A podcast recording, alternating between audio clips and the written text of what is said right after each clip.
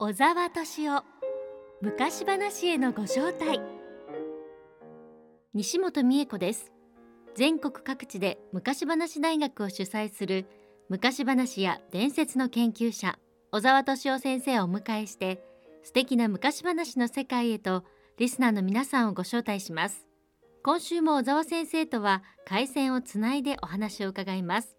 小沢先生、よろしくお願いいたします。どうぞよろしく。さて、先週はグリム兄弟についてお話ししていただきましたが、うん、グリム童話初版本の成り立ちについても詳しく教えていただきました。うんうん、そうだったね。うん、はい。では先生、今日はどのようなお話になりますか？えー、前にもちょっと触れたかもしれませんけどね、グリムにとってとても大事な語り手の一人としてね、フィーマンっていうおばあちゃんがいたんですよ。はい。フィーマン夫人って僕ら呼んでるんだけどね、そのことをちょっとお話していきますね。ぜひお願いします。はい、あのね、ピーマンってグリムが住んでたカッセルという町の郊外の村のね、ニーダーツベールンという小さな村のおばあちゃんなのね。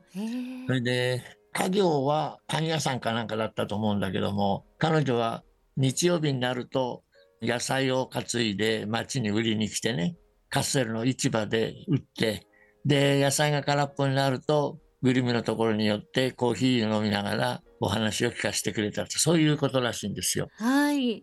それでグリム兄弟がとてもそのフィーマンの語りがいいので気に入ってね、何度も自分のところへ呼んでコーヒーをご馳走しながらお話聞いたということなのね。はい。でね、グリムはこういうふうに書いてますね。フィーマンはとてもゆっくり語ってくれるので、少し慣れると全て聞き書きができたというふうに言ってますね。うん、だからゆっくり落ち着いて語った人なんでしょうね、多分ね。はい。うん、だから彼女のフィーマンの方と話してとても多いです、グリム童話の中でね。はい。でグリムにとっての語り手ってのは前にも話したけど、薬屋のね、太陽薬局の娘たちがいたんですけどね、はい、マリーとかっていうのがロルトヒエンなんてのがいたんだけど、娘たちね、それは。でお年寄りのものとしてはフィーマンが一番代表的ないい語り手だったようですね。うん。でそのフィーマンとの付き合いがずいぶん長く続いて、弟が絵を描いて肖像画を描いて本に載せたりして、はい、いるんです。グリム兄弟にとって大事な人です。でグリム兄弟はね、そういうふうにいい語り手に出会ってね、でその方の話を集中してたくさん載せているというね、若い人で言えばさっき言ったドルティヒンだとかマリーとかというんだし、お年寄りではフィーマン、そういうそのグリム童話って漠然と言いますけども、案外ね、語り手は集中してるんだよね。はい、割と何人かの語り手がたくさん語ってるという感じね。で前にもちょっとお話ししたそのブレンターノっていう友達がね、やっぱり集めてたからそちらに融通してあげたりなんかしてね。はい、でブレンターノがね、グリム兄弟からお話を借りたんですよね。はい、よんじゅうわぐらいかな、メルヘン集に載せたいから貸してくれって言われて、でグリムはしぶしぶだけど貸してあげたんだ。はい、だけどその貸してあげたのを返してくれなかったんですよ。そうでしたよね。で、うん、でそれがきっかけで仲違いしちゃうんですけどね。うん、でもそのブレンターノに貸してあげたい、しかも帰ってこなかったおかげでですね、ブレンターノが亡くなった後、そのブレンターノの遺産の中にね、グリムから借りたお話が残ってたんですね。えーそれはもうとっても僕らにとっては大きな財産ですよ。修道院に残ってたんですよね。そうね、そうブレンタロがね、グリムに返さなかったおかげで。そうですね。グリム兄弟の早い時期のね、メルヘンが僕らの目にも入っているということね。でもそれ出版されてますから僕ら読めますけどね。はい、そういうふうなハプニングもあったんだよね。うん、それはエーレンベルクという修道院で見つかったものですから、はい、僕らはエーレンベルク公っていうふうに呼んでるんですけどね。へ、それはもうちゃんとした本になって出てるもんで、僕らも読むことができるんです。でこれはね、僕も翻訳して日本語に翻訳して出してあります。国書館公会っていう出版社があるんですけどね、はい、国の書ね、国書館公会、そこで出しているね、グリム兄弟本の中に僕翻訳して入れてあります。それはもし興味がある方はどうぞ見てください。国書館公会のグリム兄弟という本の中です。私たちも読むことができる本なんですね。できますよ。えー、うん、普通に売られてる本です。はい、うん、あ、読んでみたいです、うん、これは貴重だよね。早い時期にグリムがブレンターノに送ったものですからね、えー、そうですよね、うん、ちょっとメモ書きみたいな感じはあるんだけど、でもそれだけに貴重よね、えー、それでせんはっぴゃくじゅうにねんになってそういうものをまとめて初版のグリム童話集を出したと、こういうことになるわけね。それでさっきのそのフィーマン夫人との出会いやなんかがそこで非常に大事な役割を持ってるわけです、はい、それでフィーマンについてはね、グリム童話集のだいに版というのがせんはっぴゃくじゅうごねんに出たんですけども、はい、そのせんはっぴゃくじゅうごねんのだいにかんのね、口絵はフィーマンの絵なんですよね。どんな雰囲気のおばあちゃんなんですか？うん、なんか静かな感じの方よ。へー、痩せた感じの人ですけどね。そうなんですね、うんうん、痩せた感じのね、静かな感じの人ですね。うーん、うん、語り方もね、落ち着いた語り方なさったみたいで、はい、グリム兄弟はとても気に入ってね、彼女はゆっくり語ってくれるから聞き書きができるんだ、書き取ることができるんだということを書いてますよね。また全てのお話をちゃんと書いてたんですね。そうね、全部書き取ってるんですよね。すごいね、そういうとこはね、本当にグリム兄弟っていうのは几帳面な人というかね。そうですよね、うん、几帳面な人。うん、しかもそれをね、大抵はお兄ちゃんのヤーコブが弟のビルヘルムに命じて、ビルヘルムに書かせてるんだよね。そうなんですね。そうそう、大抵弟が書いてるの。あ、ヤーコブが書いてたのかと思ってました、うん、弟に、ね、書かせてたんですね。そう、そうなの、やっぱり長男だからね。へー、偉かったみたいよ。そうなんですね。その上下関係はしっかりとあったんですね。そう、しっかり、そう、あるみたいだよね、それはね。うん、あったみたいだね。でグリム兄弟についてはね、日本ではグリム童話だけが有名だけど、実はドイツではね、グリム兄弟っていうとですね、メルヘンよりもドイツ語辞典で有名なのね。グリムはね、若い時にメルヘンやったでしょ。それで、ね、その後神話学とかですね、言語学に没頭していくんですよ、はい、それで後にゲッティンゲン大学のその言語学の教授になっていくわけですけどね。だから彼らの主な業績はね、ドイツ語辞典なんです、うん、で今でもグリムのドイツ語辞典っていうのはあの売ってますっていうかね、はい、何十巻になるんだけど、これはね、辞典を最初に出したのがせんはっぴゃくごじゅうごねんかな、はい、せんはっぴゃくごじゅうごねんっていうことはグリム童話よりもずっと後ですよね。もう亡くなられるちょっと前、じゅうねんぐらい前ってことで、でその頃だいいっかんを出したんですけどね、はい、その後ずっと弟子に引き継がれてね、延々とこの時代は出版が続くんです、はい、それで初版が出たのはせんはっぴゃくごじゅうごねんですからね。そのうちに世界大戦があるでしょ。ドイツは世界大戦になりましたね、にじゅっ世紀になってから、はい、だから第二次世界大戦もありましたね。でその間もね、ずっとこのドイツ語のグリム辞典はね、編纂が続くんですよ、はい、ベルリンでね、引き継がれて引き継がれてね、来て完成したのがなんとせんきゅうひゃくろくじゅうなんねんですよ。すごいね。すごいですよね。ひゃくねん以上かかって作ったんですね、えー、ひゃくにじゅうねんぐらいもかかってるってことですよね。そうです、そのぐらいかかってるんですね。すごいです。あのドイツ人のね、徹底性ってドイツ人よく言うけど、徹底的にやってんだよね。あ、で今はだからもう普通に買えるんです。僕も持ってますけどね、自宅に置いてありますけど、はい、両手を広げたぐらいの幅ありますよ。うわ、そんなにすごいです、えー、小さい形でね。でドイツ語に関してはだからそれ、 それ見たらもう歴史も何も全部わかるわけね、えーうん、例えば狼、ボルフって言うんだけど、狼っていう言葉の元の意味ね、ドイツ語になる前は何だったかとかね、そういうことも全部書いてある。すごい辞典です、えー、そうなんですね、うん、すごい辞典です、これは。だからドイツではグリム兄弟っていうと、なんつってもこのドイツ語辞典で有名なのね。そうですか。そう、グリム童話よりもドイツ語辞典で有名ですよ。へー、うん、すごいよ本当にね。そしてその辞典と同時にもう一つは大事なのは神話学ね。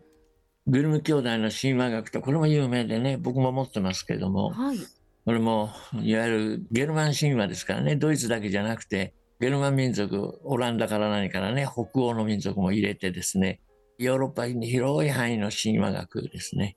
だからもちろん範囲も広いけども、古さも古いわけよ。古代にまで遡るでしょ、神話だからね、はい、うん、ものすごい博識というかね、博学というか、えー、もちろん一人でやったんじゃないですけどね、これ、はい、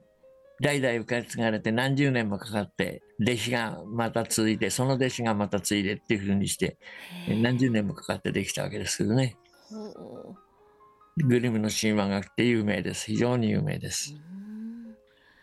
だから日本ではグリム童話として有名だけども、ドイツではむしろドイツ語辞典としておよび神話学の著者として有名なのね。そんなに大きな仕事をいくつもできるんですね、うん、すごいね、本当すごいですよ。で、亡くなったのはせんはっぴゃくごじゅうななねん、お兄ちゃんがななじゅうにさい、弟のビルヘルムがななじゅういっさい、はい、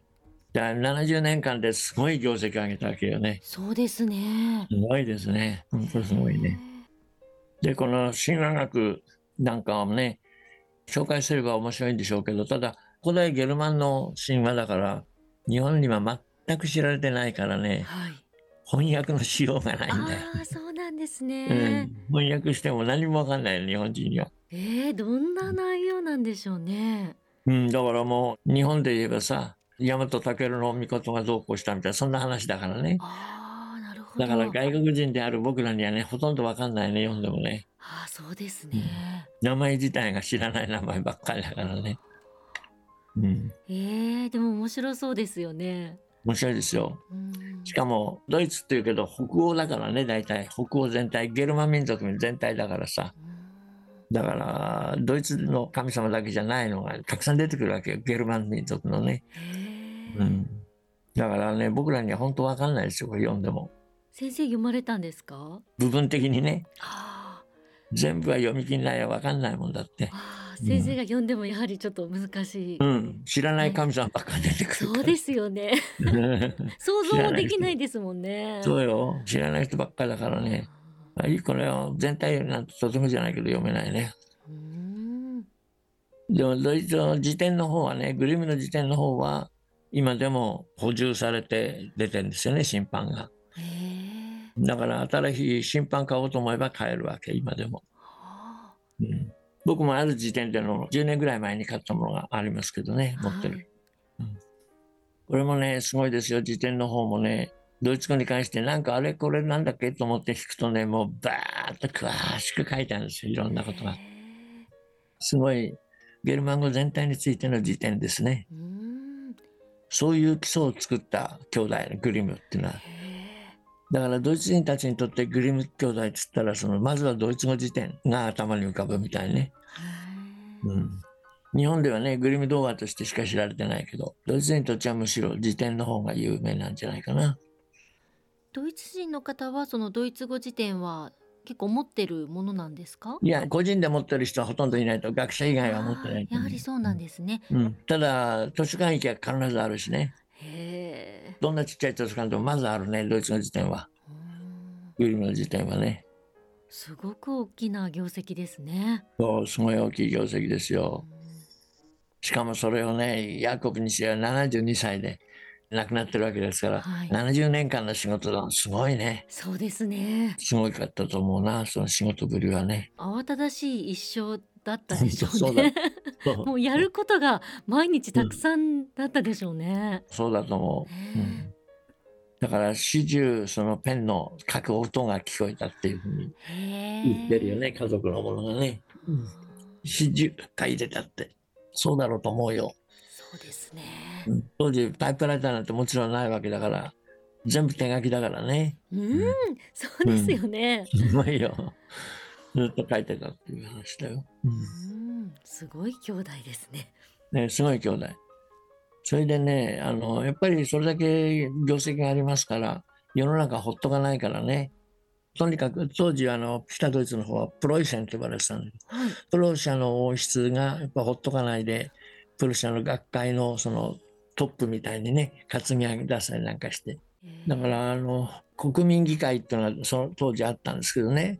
政治的にはドイツ統一に向かって動いてる時期だったので、はい、そういう流れの中で国民議会っていうのができたことがあるのね、はい、その時ヤーコブはその国民議会の大事な人物として担ぎ出されてるんですよね。わー、すごい、うん、やっぱり世の中ほっとかなかったんだろうね。うん、そうですね。でもヤーコフもね、その政治的なことにも興味っていうかな、やっぱりドイツをちゃんと作んなきゃいけないというふうに思ってね、はい、その当時また小国分立でしたからね、ドイツ統一されてないわけよ。うん、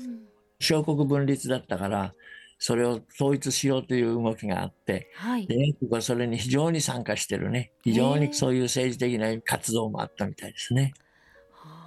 うん、それでだいぶ年取ってからですけど、まあ、統一のための、ね、準備としてドイツ国民会議ができた時にはそれに引っ張り出されて国民会議の重要な役割を担ってたんですね。だからそういう意味じゃね、政治的な働きもあったんですよ。そうですね、うん、晩年ね、晩年にはね、そうでしょうね、あれだけの学者ほっとかないよやっぱり。あ、うん、確かに話を聞いてると納得ですよね。そうよ、本当にほっとかないですよやっぱり。だからドイツ統一のために非常にグリム兄弟は働いたということでね、うんうん、その頃はね、ドイツはまだ統一されてなくてプロシアとかヘッセンとかいろんな国に分かれてましたからね、だからその統一のための一生懸命働いてんだね。そういう意味ではね、単にそのメルケン学者じゃないし単なる言語学者でもないよ、政治的な考えも持った学者だね、はい、立派だったと思うよ。もう私が知っていたグリム兄弟は本当にほんの一部だったんだなっていうふうに思いました。そうなの、本当日本で知られてるグリム兄弟ってのはほんの一部よね。そうです ね, 一部ね、若い頃の仕事だけで日本で知られてるのはね、グリム童話しか知られてないから、そういう意味じゃね全然違うんですよ。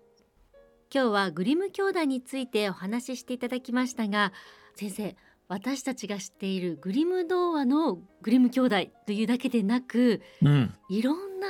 大きなお仕事をされている方だったんですね。そうですよ、中心は語学ね、ドイツ語学ですよね、はい、それと神話学ね、このふたつがとても大きな仕事だよね。そうですね、うん、さらに政治の方にも関わっていたということでした。そういうこと、はい、では小澤先生、来週はどのようなお話を聞かせてくださるのでしょうか。うん、はい、来週少し具体的にね、フィーマンが語った話を取り上げて聞いていただこうと思います。はい、楽しみにしています。